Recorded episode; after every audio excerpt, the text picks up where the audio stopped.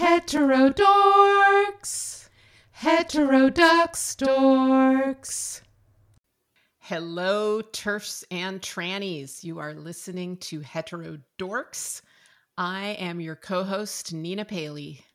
And I am your other co host, Corinna Cohn. That was an oddly normal opening, Nina. I'm just getting normal out of the way before we start the conversation. Is that because we have a special guest today who is fighting battles on the frontiers of free speech on the internet? Yes. All right. Well, and because we're going, we're going to have our...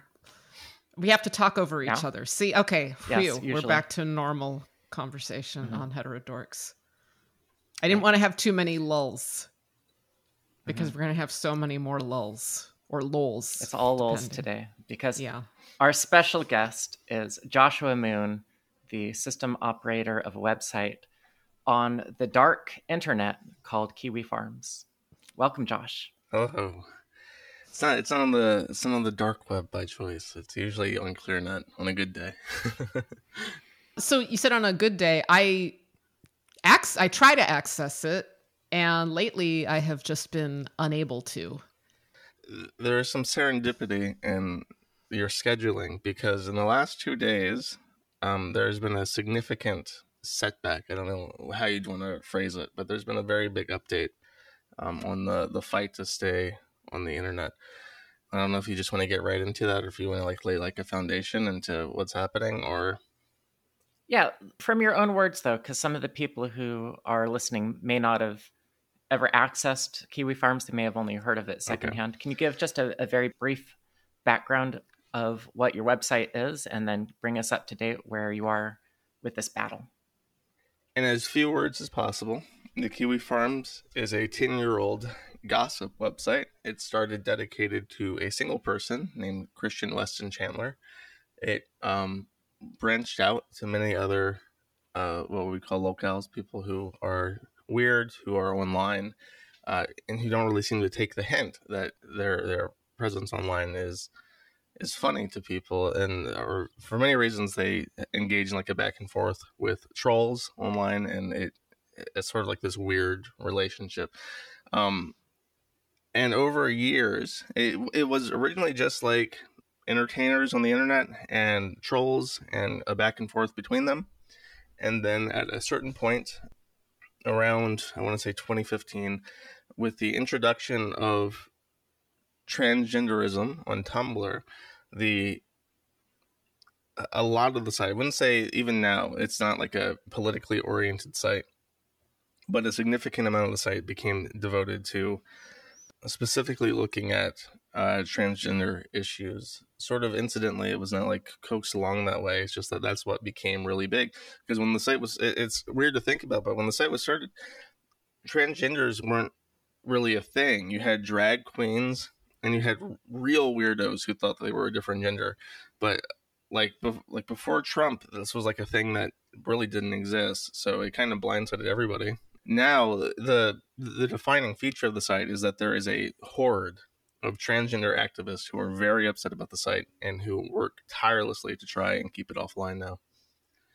Just to clarify, because I don't want there to be a misconception, the site is not like a. It's not. Uh, it's definitely not like a turf site. It, it, it, there are turfs who use the site, um, but it is a site dedicated to internet gossip first and foremost, and because it is very free speech oriented, um, there's a lot of politics. There's a lot of like extreme racism and extreme anti-Semitism and things on the site that people do not like, and I can understand why people hate the site, even if they agree with a lot of what's said on it. It's incidentally aligned towards certain other certain other people like turfs. Uh, in some ways, especially in, in, the areas of the site dedicated for women. Um, I realized at some point that there was an audience of women who are interested in drama, because of course, and the areas of the site that are specifically dedicated for women are usually very very normalized politically but are very very engaged in gender issues because it affects them so much i didn't even realize that there were areas of the site for women oh the the purple boards the beauty parlor. Women of all body types nina including men. Including men yes. Be penised women are well. Uh, well, I, I, mean, it's it's strictly it's strictly a, a, female area of the site, and if um, there's rules that if someone comes in and they say things that are uh, obviously like inflammatory to making you know women uncomfortable, like um, especially because we have a there's like a kind of a game that I play where if there's like a thread about a female lolcow, and the distraction becomes about like oh i would have sex with her that thread usually gets moved to the beauty parlor because those kinds of posts get banned because uh, women don't really care for them. So that's an example of how that area is specifically tailored for women. About a year ago there was some internet drama involving a one of these transgender influencers named Keffals. and there were some accusations that kiwi farms was being used to coordinate not only harassment but d- doxing and uh, swatting and death threats against this personality. And when that happened, this was one of the most prominent exposures of Kiwi farms in the media. And there were a number of media personalities or gadflies like Taylor Lorenz who started to put a lot of pressure on your website and on some of these backbone providers to remove access to your website.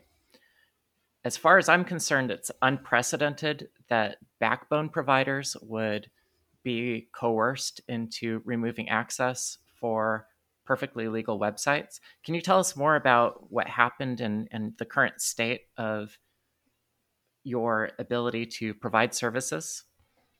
there's kind of two phases to this. Do you want me to talk more about Keffals, or do you want me to talk more about like the current state of what's happening? Give a, a just a short background on on the Keffals drama, and then that's to me that's least interesting because Keffals is sort of already faded out of view. But what's a lot more interesting to me is the the troubles of keeping the website on on ClearNet. So it, it, would be a, uh, miss, uh, it would be incorrect to state that Keffals is solely responsible for what's happening. Uh, left at the beginning of this year, basically. Keffals was a Twitch streamer. Keffals made a post uh, ridiculing a very progressive streamer called Destiny. Destiny is very, very pro trans, but very mildly uh, specifically in the world of sports, he just says that it doesn't make sense to have. I, I, believe I could be wrong, but it's something very, very mild like that, where he's 100% pro trans identity. But with sports, he says that doesn't make any sense to me. So Keffals gets upset reports this guy to Twitch, he loses his Twitch account immediately for transphobia. And then uh, Keffals goes on Twitter and says, Destiny, I took away your primary source of income. Leave trans people alone. And it was very on the nose like, I have power over you. I can destroy your career if I want to. Don't ever mess, mess with me again. It was like a threat. So everyone starts making fun of Keffals on the site. It's a big drama. And uh, Keffals eventually decides after a couple months that he's prepared a media blitz. He has friends in the industry he has a dossier ready to go. And the triggering event is that police visit his house to um, follow up on comments made that were allegedly Keffal saying to uh, a, a city council in, I think, London, Ontario, in Canada, that he was going to kill them. So the police come, it's a door knock, it's not extremely violent. Um, but this is reported to the media as a like a door busting down. They're coming in with the hammer and the guns out, like clear, and guns pointed in everyone's face. But that was a complete lie. Um, then Keffals also alleged that they had misgendered him in custody, which was also a lie. And there's video evidence that this was a lie. But this guy, the thing started. It culminated in Cloudflare, which is one of the largest internet service providers in the entire world dropping support of us, which they had maintained for almost 10 years at that point. Um, and Cloudflare's loss is pretty significant because they filter out, they not only offer kind of obfuscation as to where you're hosted, because they show up as the provider, they also offer DDoS protection. And DDoS is a uh, criminal act that can disrupt the service through basically flooding a web server with either bandwidth or requests that disrupt it. So losing both a um, obfuscation tool and a security tool like that was a pretty significant blow. And it came out of nowhere because Matthew Prince, during the height of this, doubled down said, "We are a security company. If we are able to be compelled." To drop services that are legal without a court order, then we are not a good security company. Two days later, he comes out and he basically issues an actionable statement of defamation, as far as I'm concerned, that says that the Kiwi Farms is the worst site he's ever seen. It is the most destructive, the most dangerous. The it's it's active. It's an active threat to human life, is what he says. Does not explain how. I never get a police like the police don't say, "Hey, we found this post that's an active threat to human life. We need more information about it." Nothing ever. Ha- I don't even get contacted by Irish police, which is relevant because uh, Keffals was in Ireland at the time, and somebody on a different website posted a picture of him standing outside uh, Keffals' uh, apartment with a sign with references to the IRA and um, other things that could be interpreted as violent. But this was on a completely different website with just Kiwi Farms written on a piece of paper. And, but I don't even get a reference from the Garda in, in Ireland, or it's not the Garda because it's Northern Ireland, whatever the police are called, in Northern Ireland. No credible threat whatsoever, but it's used as an excuse to kick us off. And then after that, Keffals declares victory effectively because I think once he realizes that actually that's not the end of, of the site, um, and there's a lot more to do. If you want to really, really bring it down, he just says, "Ah, I win." Then does a lot of coke and a lot of drugs and disappears before the end of the year. And by that time, the the Kiwi Farms is is back up. So that's phase one. So let, let me just step in here briefly. Mm-hmm. The podcast Blocked and Reported dug into this story a little bit. And they actually interviewed the person who had initiated the the death threats or the bombing threats in Ireland that were attributed to Kiwi Farms. The person who was like outside of the house? Yes. Yes. And that person had nothing to do they they admitted they had nothing to do with Kiwi Farms on the Blocked and Reported podcast. So I'm, I'm mentioning this. I don't know if you had heard their podcast at all, but I'm mentioning it because it corroborates what you're saying is that there are other actors like there there are a number of i guess you could say shit posting websites or or communities that like creating drama. It's it's may include kiwi farms but not only kiwi farms. In this particular case the actor who caused this was did not happen to be connected with kiwi farms. They were just taking advantage of a chance to create more drama yeah, um, he he posted on um Poll, which is a board on 4chan, so it's like a completely different site. I'm not I'm not surprised to hear. I'm surprised to hear that would come onto a podcast and and talk after he caused uh, such an upset. But Katie Herzog spoke with him, I think. Yeah, that sounds. I think people told me about this when it happened, but I was busy at the time, so I didn't get a chance to listen. Um, so if if you would like, I can talk about the other half. I just have one question. When you say Keffals mm-hmm. disappeared, mm-hmm. does it just mean that like he's just not online right now? Um, he is now. He's come back and he's trying to stage a comeback um, for his career. His career took a hit because he went online and he said like really dipshit things that people on the left were like, "Why are you saying this?" And the reason why is because he was he he had crowdfunded 100,000 Canadian dollars for suing the police never sued the police. He's now launched like an ethics complaint which is a free thing to file. Basically it's not the same as a lawsuit but he took that 100,000 Canadian and he basically snorted it. So there was a period of time where he was off the walls, he was unhinged. He stopped streaming, basically disappeared, and then in early 2023 he said I'm checking myself into rehab in Ireland at a fancy inpatient therapy which is like a $30,000 program or something. But yeah, he, he basically just stepped away and then uh, is very disengaged with what's happening with the Kiwi farms now. So there was a, a baton pass basically. Okay. So talk about how you've faced one provider after another removing services from from your website.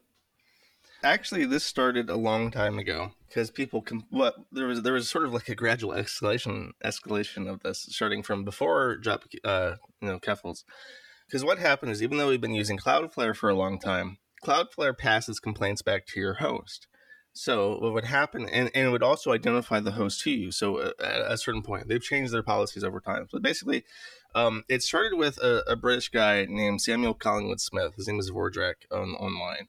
He hated the Kiwi forums. He is psychotic. I will skip over him because he doesn't. I, I think he's still around. He still does stuff, but he's not the main actor. He um really went after like everyone in my family. He went after everyone that I'm related to, everyone that I've ever associated with really hard in really terrible ways and really put a strain on my relationship with people around me. But he would also go after hosts. He would go after providers. So he would send a complaint to Cloudflare. Cloudflare would send the complaint to my host. He would also say, "This current host is this company." He would go then talk to the the provider and say, "If you don't take down this website, I'm gonna I'm gonna go after I'm going to go after you hard. And there were people that were seriously financially harmed by what he was doing, the defamation that he committed, and the things that he did. Eventually, I um, I figured out that if I wanted to receive the complaints that he sends myself and hide my provider, I could register as an internet service provider myself. So I founded uh, 1776 Hosting. I acquired my own IP subnet, which means that I was allocated from a uh, a number register. There's there's five of them in the world. There's one uh, on each continent, basically. And uh, I got my IPs. I got my company set up, and now with my own IPs behind Cloudflare, if anyone sends a complaint, it goes to me, and it goes to nobody else, and all they can do is complain. So this was the most secure that we were at, and this lasted for quite a while. And it changed after Cloudflare dropped because once Cloudflare dropped and people knew what my IPs were, they could DDoS attack my my subnet. But more importantly, they could figure out who my uh, chain of command is for because every computer in the entire world doesn't matter if you're in new zealand or the united states is connected to themselves physically there's a physical line that you can follow from your computer to my computer to any other computer on the the capital proper noun internet when you send packets you can figure out who somebody's isp is and even though i have my own isp you can trace you can do what's called a trace route to see what I, isps exist in the middle and uh, when Keffals dropped off, I was reacquainted with an old friend of mine called Liz Fong Jones. Liz Fong Jones first met me um, during a area of this era of the site years ago, surrounded around Trans Lifeline.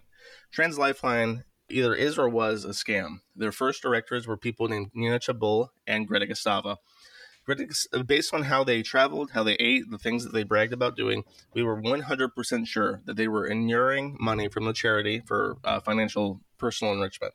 Liz Fong Jones is a Google employee at this time and tries to have the site deplatformed by sending very scary emails from his lizf at google.com email address. And then eventually, at a certain point, a transgender female to male, which is funny because they hate they hate female to males, the, the transgenders do, uh, named Buck Angel, uh, caught word that this charity is a uh, is a scam. So he demands a little bit of accountability, and eventually they find out that actually yes, Greta Gustava and Nina Chaubal have inured three hundred forty thousand dollars of charity money to their personal coffers by through um, their traveling, their uh, expenses. I think they bought themselves like a camper van, like they they were living it up. And this was only discovered uh, in part because of the research the forum did, and in part because of Buck Angel shaking the tree.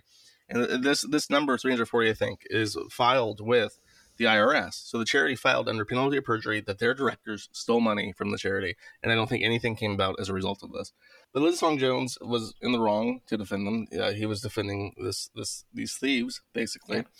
Coincidentally, I happen to have a small role in this story. I don't know if you know that. I do not. So I had been aware of Kiwi Farms, but was not a reader of Kiwi Farms at the point at this point in the story. But I was aware of Trans Lifeline, and I was aware that there had been a number of adult trans people who were taking advantage of their mentorship positions with younger trans people. And I had been pushing for Trans Lifeline to start providing background checks for their volunteers for their suicide line to minimize the possibilities that sex offenders would volunteer and be connected with young people on, on this line. So I had been providing some pressure on the, the leaders of Trans Lifeline. And as part of this pressure, I had noticed that Liz Fong Jones was a donor of of significant amount, and I had direct messaged him and said, "I know that you are providing a lot of backing to this. I hope I can convince you that." As part of their direction or part of their operations, that they should be doing background checks to protect their clientele. And Liz Fong Jones blocked me, and I was frustrated by just a, a complete lack of communication on this. And so I took a screenshot of the communication I had sent and shown that I was blocked.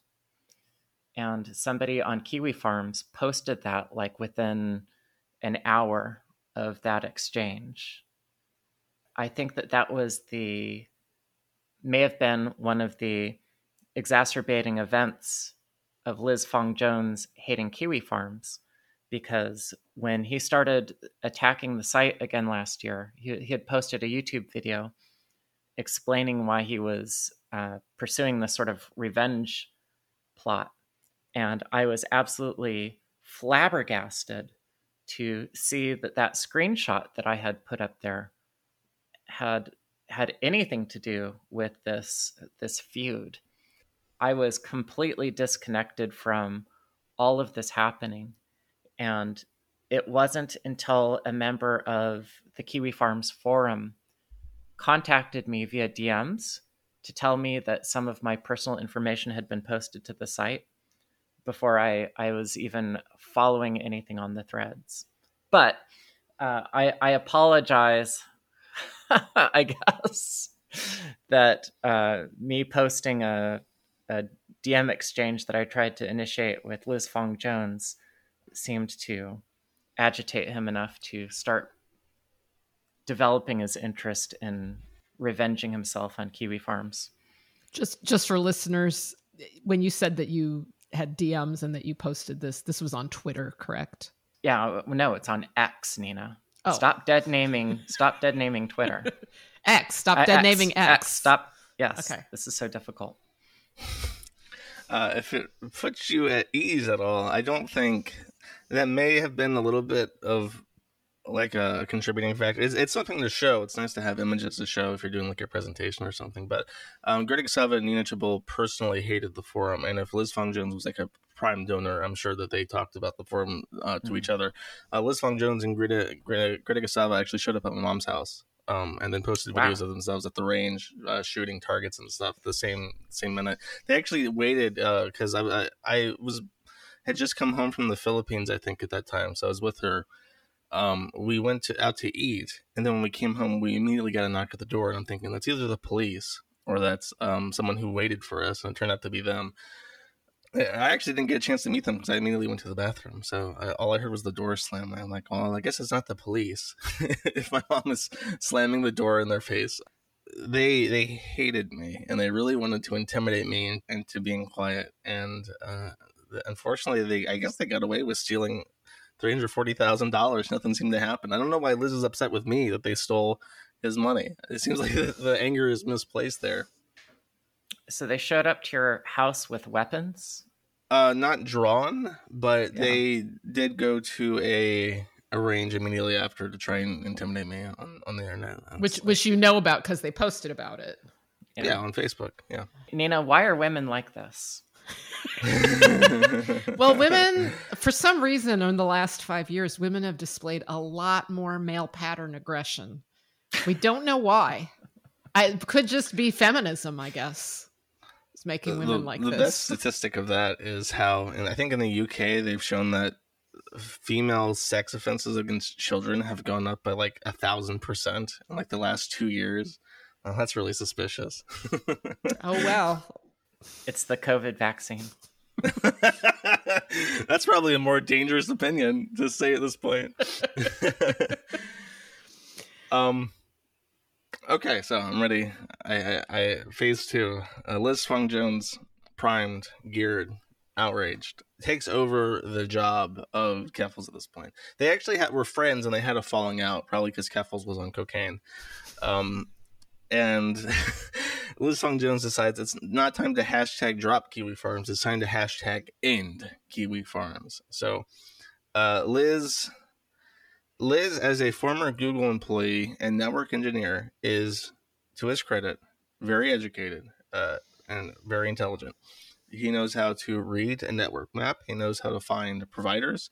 Uh, he knows exactly what moving parts do what in the big thing called the internet that almost nobody nobody knows. Even people who work in the industry don't really understand how it works. It's sort of like BGP, the Border Gateway Protocol, which is how networks connect to each other.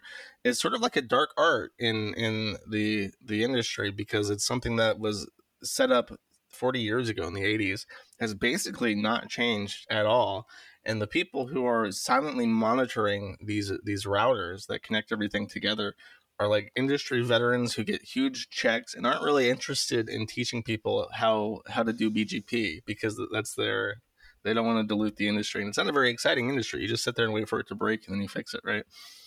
Liz is one of those few people who knows how BGP works. They know how the, the internet is tied together and uh, he uses this information to find who our ISPs are. Now, when this first started, he would go to the ISPs and he would complain.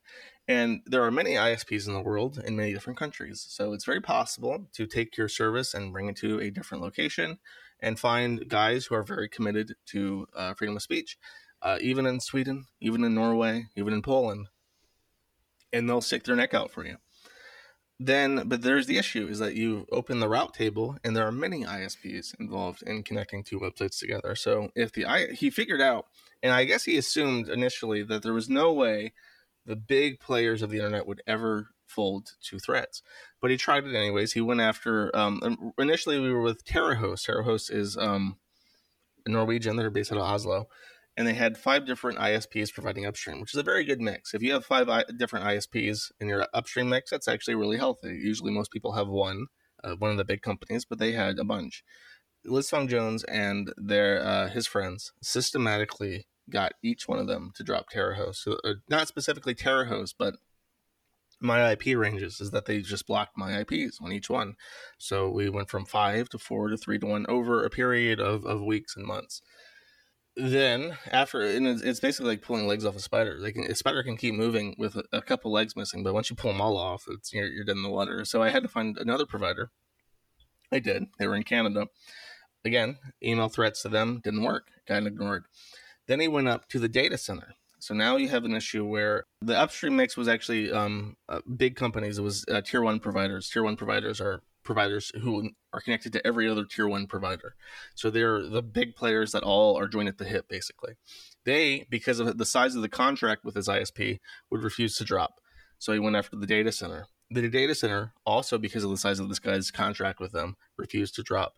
So then he went after the data center's other clients. He went down the list of all the big fancy brands that were on the marketing side for the page and went after them until the clients, who were bigger than the person that had the contract that was helping me, uh, said, You got to kick this guy off because he's causing us problems. And that got them to get kicked off.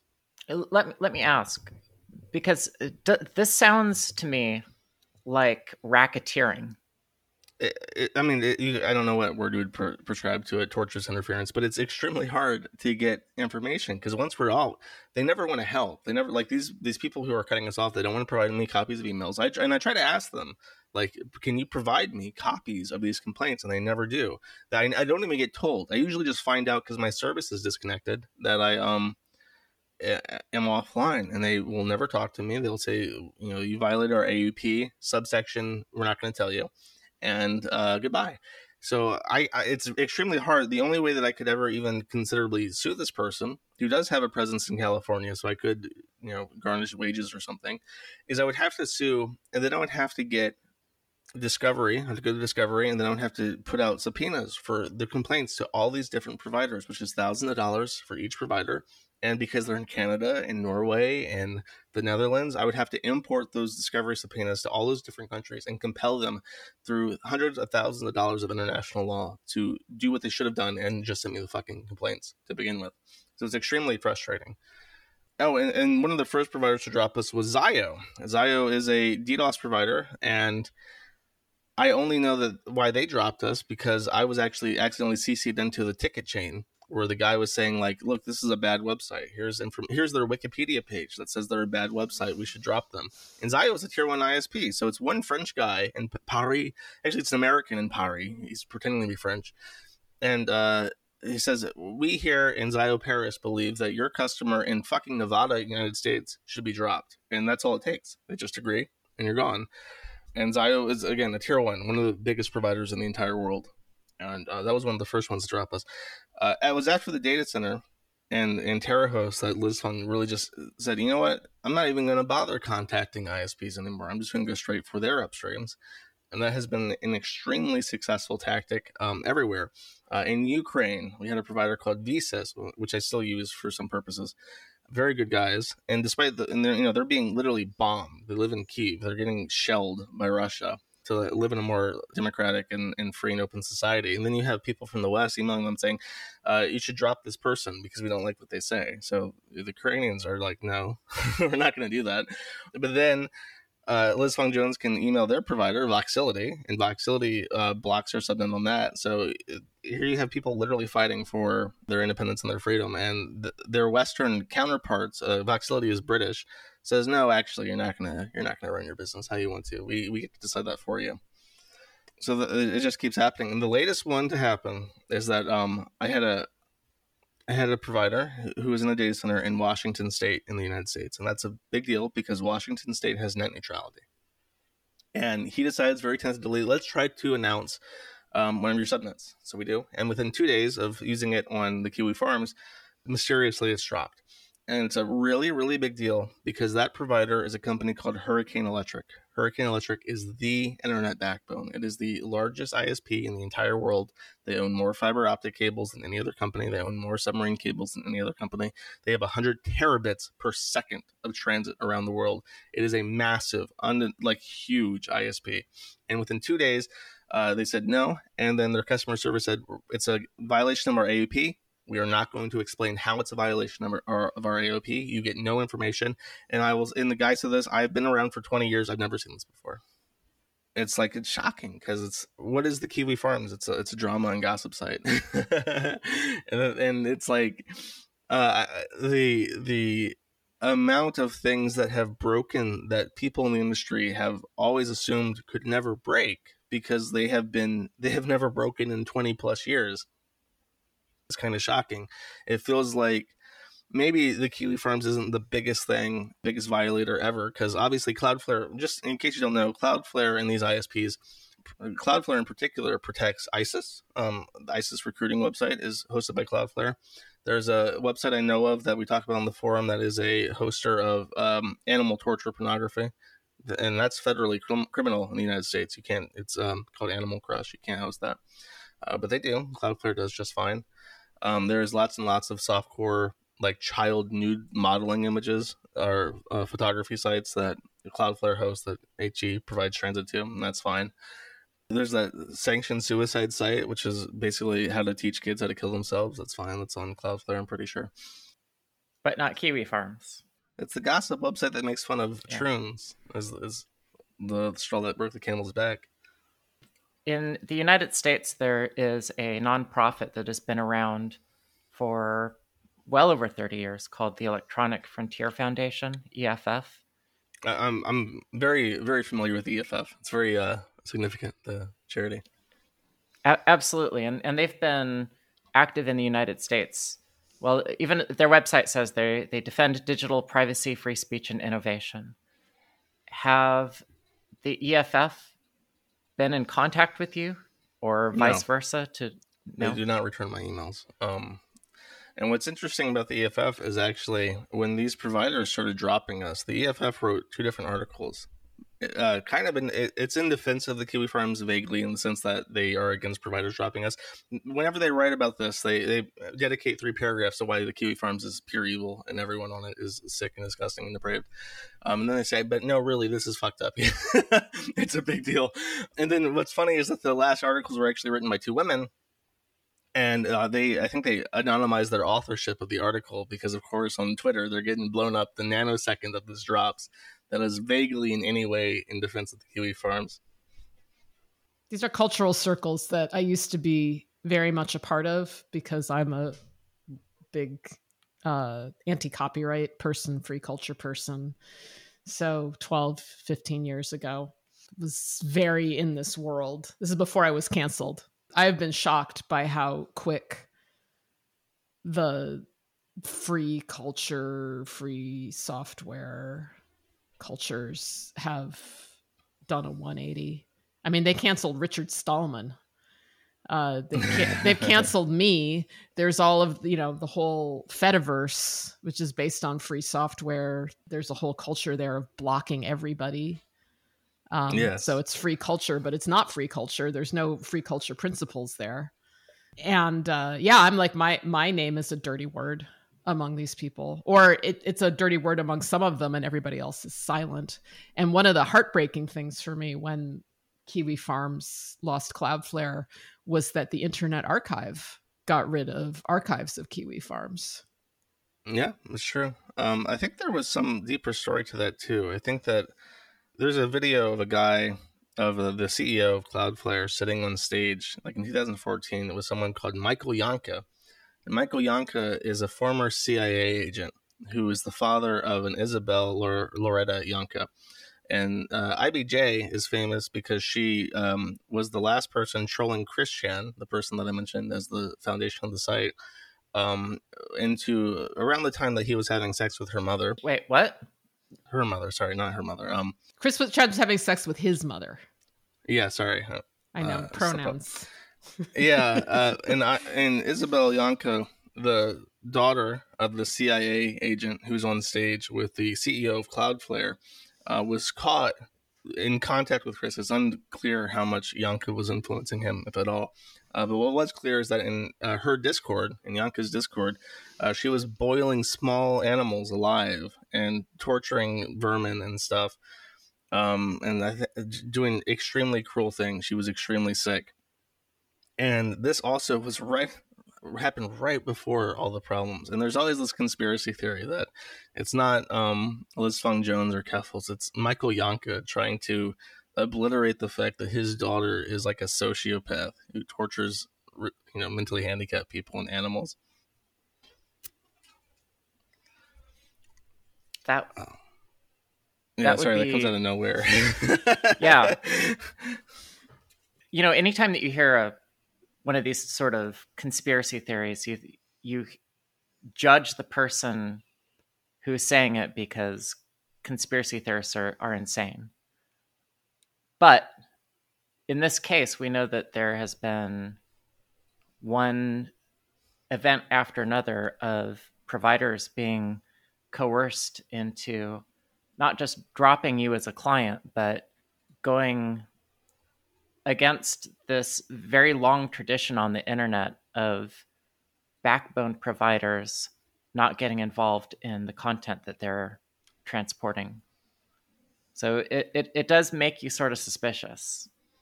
Oh, I, I don't. I really, I really don't know what it is because it could be i mean a lot of people suspect it's the government just because it is so unprecedented and it's so bizarre because even if you want to take the hate speech angle and say that you have all this you know rampant anti-semitism and racism on the site the cloudflare protects storm there is. Yeah i mean it's, it's, a fair criticism it's just that it, it would be more fair if we had established that number one that if that was against the law and that this was like a court order thing but the other thing is that um, you know, you have the KKK is online. Westboro Baptist Church with their God hates fag signs are online. No, no worries, no issues. Stormfront, very old, explicitly neo-Nazi forum online. Um, you know, if if it was just that, if I was like following in the footsteps, if, if this was not the first time that it's happened, I would understand more. It's like, okay, I did something obviously that's going to cause people to be upset, but it used to be and I remember when I was like a, a young, and I was like a very, I was very liberal when I was younger.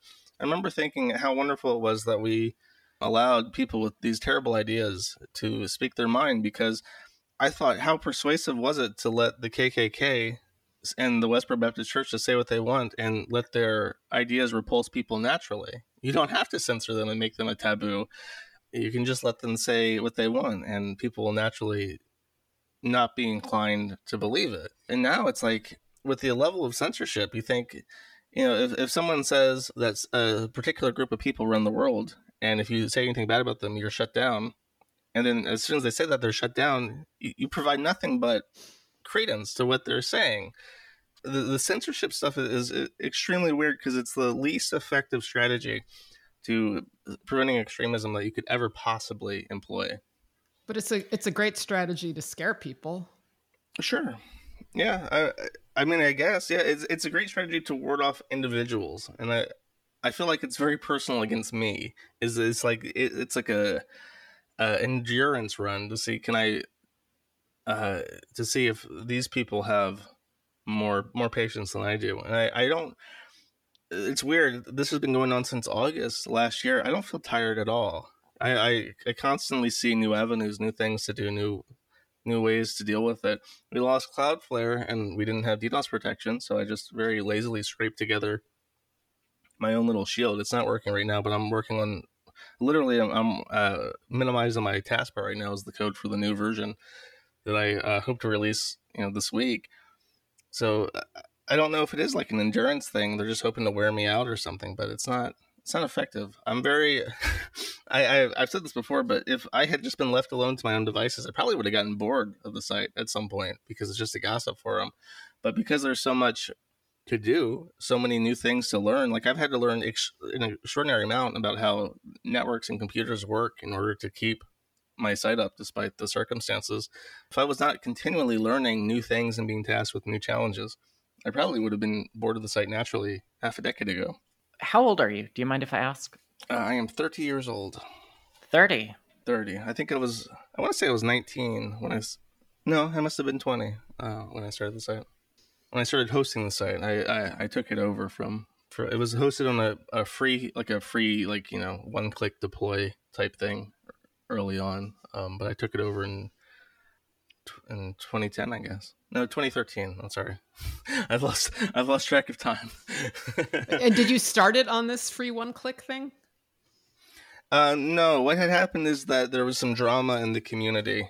Basically, some guy was really upset, so he started reporting it to the free host, and then I offered to actually host it myself instead of just you know moving between free forums, and uh, they accepted my offer after a couple of months because it, it kept happening. Well, I can well imagine what it's like being a 19 year old and making a decision that sort of fucks up the rest of your life. Why? What did you do? I don't I don't think I don't think Josh has regrets though. You have no regrets, do you, Josh? No. You're just more invigorated the more this goes along. I mean, one of the things that happened is that as a result of this, I met a lot of weird people. I was invited out to the Philippines to work with somebody on different websites for money. And then my expenses were so my literally my budget was so tight and I had so little income because I'm also one of the most thoroughly debanked people in the world and I have been for before that was even a word. Because PayPal was one of the first things to drop. PayPal went fast and uh, payment processors as well. They went fast years ago. So I've had almost no income for a very long time. I literally moved to Ukraine because it was one of the cheapest places I could move to, to minimize my own living expenses. And as a, I mean, as a result, I've I've been all over. I've had lots of fun. I, before I, I did this, I was literally a software developer for a payroll company. And I know a lot about the Australian tax code as a result. That would have been uh, the alternative fork in the road. Do you ever want to settle down and have a family? Um, eventually. Uh, but I mean, like, even if I wanted to, I couldn't. I could never talk about anything like that. So, eventually, yeah. I mean, eventually, it'd be nice to, to to find a place. I'm not sure exactly where I'd want to uh, settle down at. I, I, figure one day I'll just have to go back to the U.S. because as nice as like um, Serbia and Eastern Europe is, it's it's not home. I don't speak the language. I've tried to learn, you know, Russian and stuff, but it's just doesn't feel right. I don't know. I can barely speak English, so I can't learn a second language. I am the oldest person here, and these stories coming from the cow's mouth are so heartbreaking because when the internet was younger, it was like it routes around censorship. It's uncensorable. It's just designed this way. You just can't do this. And now it's like, yeah, they're doing this. It just it just breaks my heart. There was so much promise. Yeah, and I remember I remember when the internet was young because I grew up with the internet basically since I was like nine. I've been online continuously. And I think the reason why the internet felt so free is that the governments just didn't understand it. Nobody nobody knew how it actually worked. It was the the product of like a bunch of um like idealists, you know, tech, technocrat people who really who really just wanted the internet to work. And the government didn't understand how how it worked and they would say we have to censor this website and the technicians would say well we can't really do that really because it's in a different country and they just didn't understand. So it was very ineffective for a long time. However, it was around I, I came right at the, tail end. I think 2013 was when they figured it out and everything started getting worse. And copyright was related to this because one of the reasons uh, the internet was getting broken, right? The the justification for it was like, oh, copyright, intellectual property. Yes. And I was fighting against that very, very hard. But it has all come I, I to am naught. a as a result of dealing with people trying to DMCA everything on the Kiwi farms, I am now staunchly copyright abolitionist. I don't think that anything should be copyrighted. I'm I'm just sick of it. it. It's there's no there's just no way to have it work. And then you like there's some arguments we made about movies and stuff, but it's like I really don't care if Disney makes another hundred million dollars. I just don't care. well, at the rate they're going, I'm not sure that they will. Yeah, I really it, it doesn't seem their their strict copyright stranglehold on film and media doesn't seem to be people don't want to watch the movies anyways. So what are we protecting? Um, but yeah, no, the copyright stuff I've definitely been. I'm. I don't know. It's hard to explain my my political compass because I'm all over the place. There's a. I'm a little bit everywhere, especially in copyright. I'm just I, I I'm so I'm especially when it comes to like pornographers, like people complaining about images that they put out there to sell, and then people on the internet say this is really gross or this is um, embarrassing or something, and they say, well, actually, that's my commercial property, so you can't you can't point and laugh at that. It's like afraid doesn't work that way. Yeah, copyright has always the the origins of copyright were in censorship. The origins were suppressing seditious material because of the advent of the printing press. That was why it was created. And I remember a couple years ago, a friend of mine in San Francisco, real big in free culture, I was talking about getting canceled for saying women don't have penises and I wasn't backing down. And he was like, But Nina, why are you doing this? Why? And I said, It's exactly the same reason that I got into copyright abolition. This is the same thing, right? This is like, we need to be able to tell the truth. It's like, it's just anti censorship, freedom of speech. And he didn't make the connection. And it's so disappointing that people in this world who supposedly understand a critique of copyright turn out to be really into censorship. I don't get it. It's uh, impossible to describe what's happened with people where everyone that's the line in the sand. You can't say that men and women are different. that's that's where it's got. It, it's it, I don't know. It's just like so insane that I can't sit and think about it because I'll get depressed or something. I just don't. I don't. I don't even like commit any any thought to it. It's just like you have people who are very wrong and are very certain that they're right despite being wrong, um, and it's sad. I admit that I am a reader of Kiwi Farms. Oh no. Ugh, I know. That's it. Hopefully, so much for our I'm podcast. Sorry, it's over. I, I know you would be also Nina, but you can't figure out how to use the Tor browser. exactly. That's how we keep normies off our site. I have noticed that although there are some really lowbrow and deliberately offensive personalities that post on there, that that post things that I, I think civilized, polite people would not like to read. There are also quite a large number of posters to Kiwi Farms who are extremely literate and who I am convinced are prominent experts in law and policy and journalism on there because they, they write at such a high level and with such knowledge that I can't imagine that they're just casual people that are taking a few minutes to check out the website. So do you do you know for a fact whether there are some pretty prominent people who are just slumming in it anonymously on Kiwi farms? Um, if I, if I were to like say, do I know if there's a, a specific anonymous people who are you know X Y Z politician? I can't say that. I I will say that I have been repeatedly surprised to see what content from the forum ends up where. So even though I, I could never put names to faces, I could definitely believe that there are very of you, especially in journal. Like for instance, I'll tell you, um, one group of people who I'm convinced use the site religiously, um, and it may come as a surprise. I'm pretty sure that the ADL and um, the there's a guy called Will Summers in particular. Will Summers is a writer for the Washington Post. He's a correspondent on like far right extremism, and he, I am convinced, uses the site and browses the threads about far right personalities because when anything happens with like Nick Fuentes and we're making fun of him, it's a it's a article. it comes out almost immediately. So I don't know. I mean, you could just pay close attention to them specifically, but you, you see things like from the forum end up in his articles and stuff. He doesn't like me though. I tried talk, reaching out to him.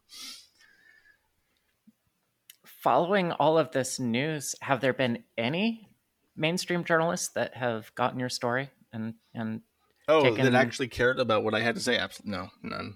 Yeah. Um, there was none have reached out to you. I, a bunch have reached out to me, um, but I, the like you read the questions that they ask. I think I even posted the last one that reached out to me, and it's just like, is it true that you live with your mom? Uh, is it true that you've murdered people? it's like I'm not going to answer your fucking questions. It's very obvious what what you're up to, boy. Try to actually, I'll try to find that because I did make a, a thread making fun of this, and I can try to find the exact questions that he asked. But I think the only person who ever asked me anything that actually wrote kind of truthfully on anything was like a small like local news station from like Oklahoma or something. uh, but the, the average journalist is not running is not looking for. I don't even know what they do. I don't even know why they bother emailing me to ask me what what my kill count is and how terrible I think I am. It's like I don't know if they just want to say we reached out for Moon and he did not comment, as if I'm uh, terrified of their publication or something. But uh, yeah, okay. This is Ali Breland of Mother Jones. There was one. Did the Kiwi Farms users attempt to swat Marjorie Taylor Greene? Did they swat Keffals? Uh, target of Kiwi Farms said that they were simjacked among other abuses. Do you deny that Kiwi Farms has used this technique? Um, Kiwi Farms users have reported to be stalked, harassed, swatted, defamed, cyberstalked, sent messages encouraging, encouraging self harm, and doxed people. Is this accurate? Uh, Kiwi Farms users specifically target the vulnerable and marginalized, homeless, transgender, and neurodivergent. Why is that?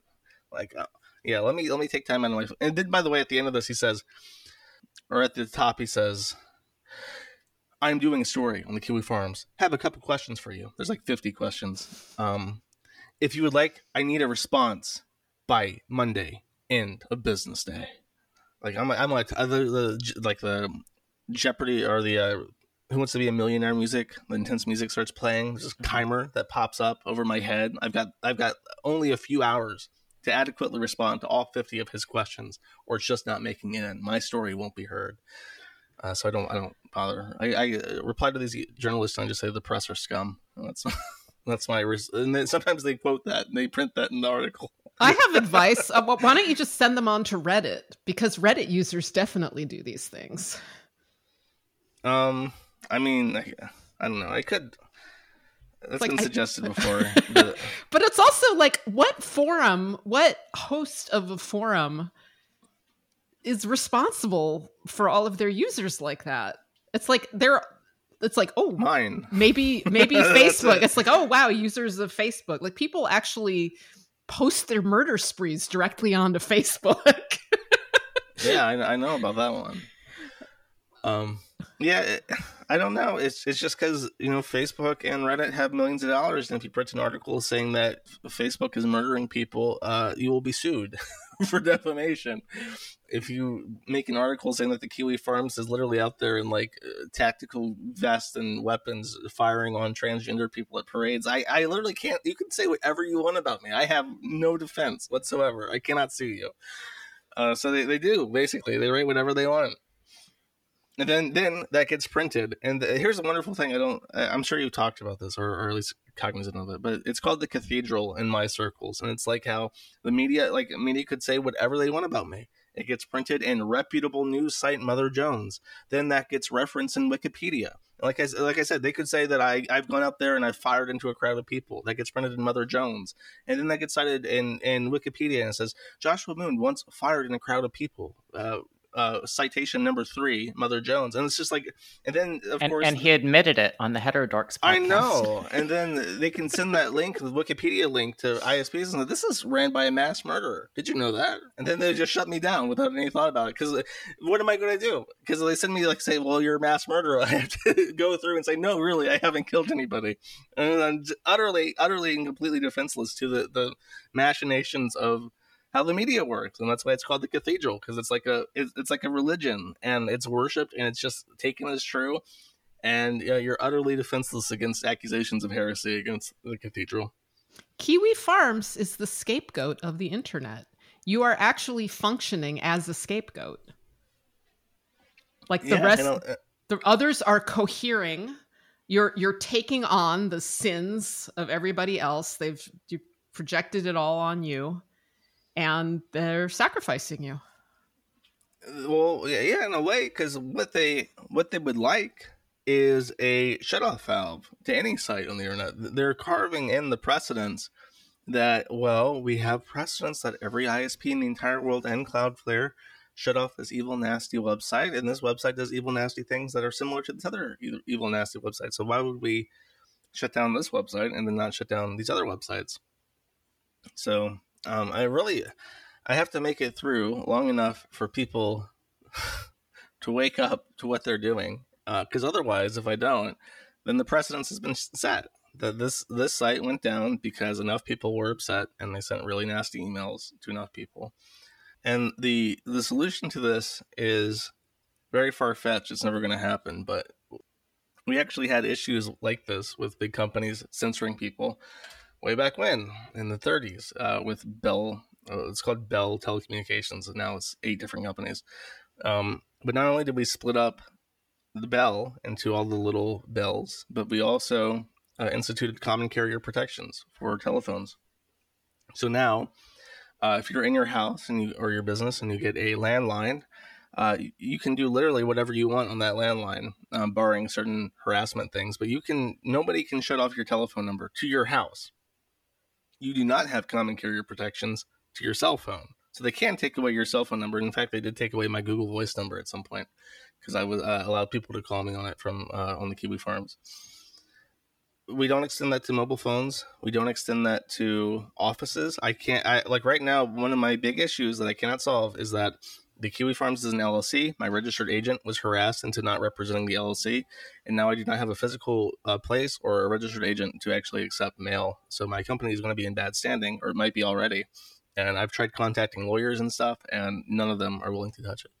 So I, I'm effectively, as far as I'm concerned in that regard, I'm being denied my Sixth Amendment constitutional right to representation because people are going after my legal representation, and they went after my attorney they went after his clients. They, he was representing other people in different cases, and fucking the I want to say the Wall Street Journal or some, uh, it was a woman named Margot Marjorie or something. I don't know exactly who it was or what it was, but it was a major publication was calling up his other clients to ask their association with the Kiwi Farms to try to literally try and deprive me of my right to an attorney.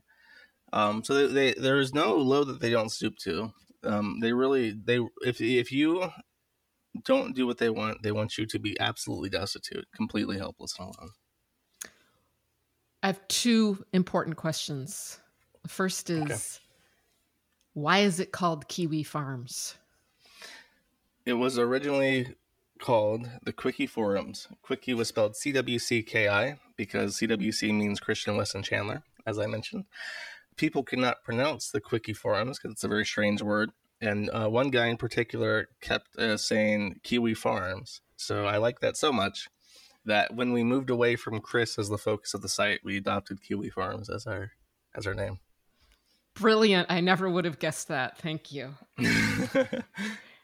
Second question What can people do to support kiwi farms or this or just you know the the freedom of the internet even if they don't like kiwi farms itself but are rightly concerned about the precedent that's being set with kiwi farms what can people do so the two big things that you could do to um, learn how to get around censorship is uh, to learn cryptocurrency. You don't have to. I'm not saying invest your life savings in cryptocurrency, but understand how it works and understand how to acquire it and how to sell it.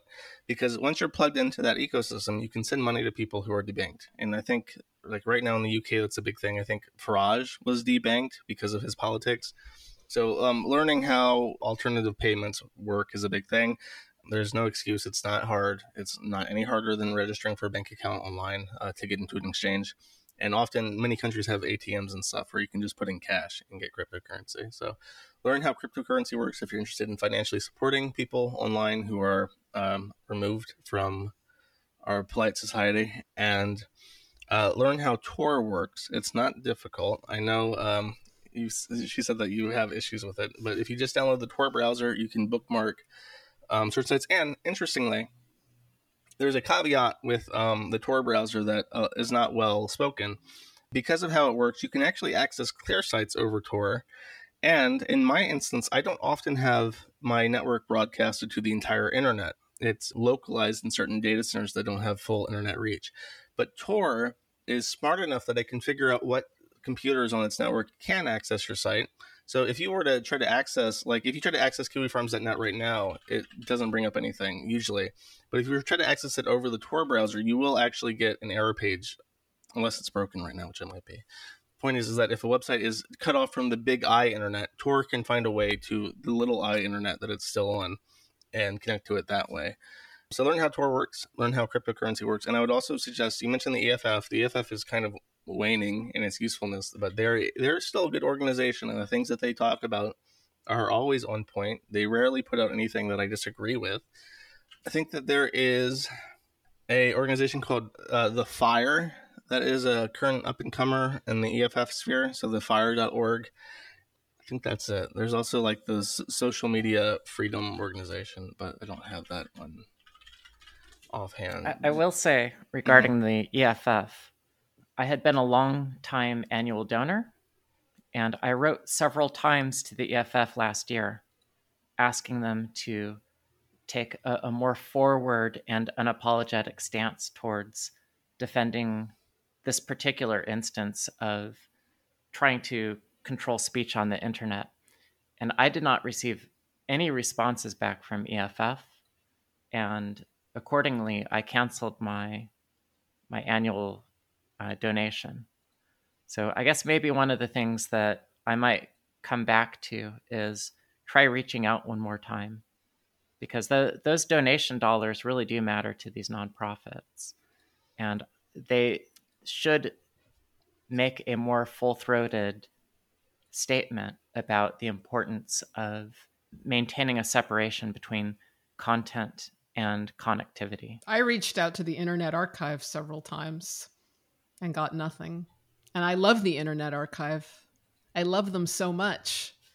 But like they just shat the bed on this. Well, I if they have big don- donors, if they have government donors that are threatening to pull out for whatever reason, that could influence their decisions. Yeah, I mean it is it is strange that these bulwarks of the internet uh, are just completely silent because it's it's funny to me because I don't know exactly what it is. And that's the most frustrating thing because, you know, people can post addresses, they can post lots of stuff that uh, people would find offensive. I have never had an ISP sit down and specifically outline what content is that they find so egregious that they cannot promote it. That's sort of important in like a, a legal sense, is that usually if you break the law, you can sit down and say, you did this and that's against the law. And if you had done this, that wouldn't be against the law. And never, never once has you know this this been outlined and said like you could post this information, but this information is considered threatening. And I think it's because it is a logical contradiction that cannot be adequately worded that they don't even bother. They just see it and they become upset and they can't rationalize it or articulate it in a in a sensible manner, so they don't bother. They just say you violated the paragraph of our uh, acceptable use policy that says that we can terminate you for any reason or no reason whatsoever. And every ISP in the world has that clause. We can terminate you for any reason or no reason whatsoever. And you don't have any appeal against that. Josh, we're very grateful that you made some time to join us on Heterodorks. What are things that our listeners who haven't been on Kiwi Farms, like what message do you want them to to come away with? What do you want them to know about you? Well, I, like I said, I, I, feel like if you there are people who are listening who are probably not going to like the forum, and that's perfectly fine.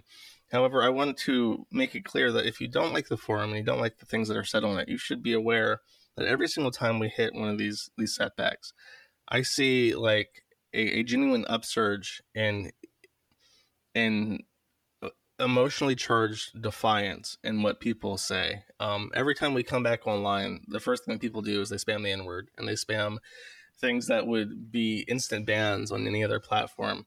If you don't like the site because of the offensive things that people say on it, you should know that every time you attempt to censor them, people are extremely galvanized in their beliefs.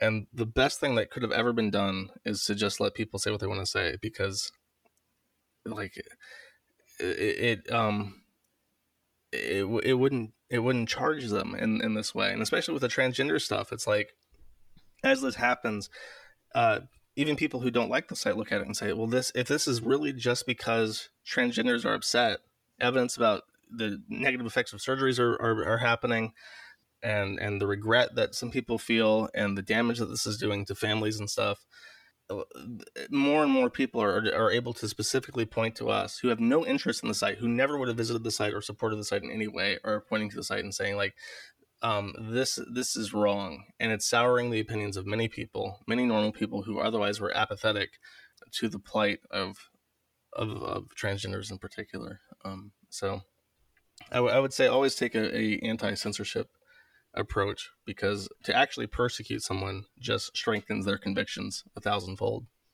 Good point. Excellent point. Thank you so much for joining us, Josh Moon. no problem. Thank you for having me. TERFs and trannies, thank you for listening. Bye. Hey, everybody. Thank you for listening to Heterodorks. You can support us by visiting our page at anchor.fm slash heterodorks or by supporting Nina Paley at patreon.com slash Nina Paley. You can also support us by writing a review on your favorite podcast site, such as Apple Podcasts. Thank you.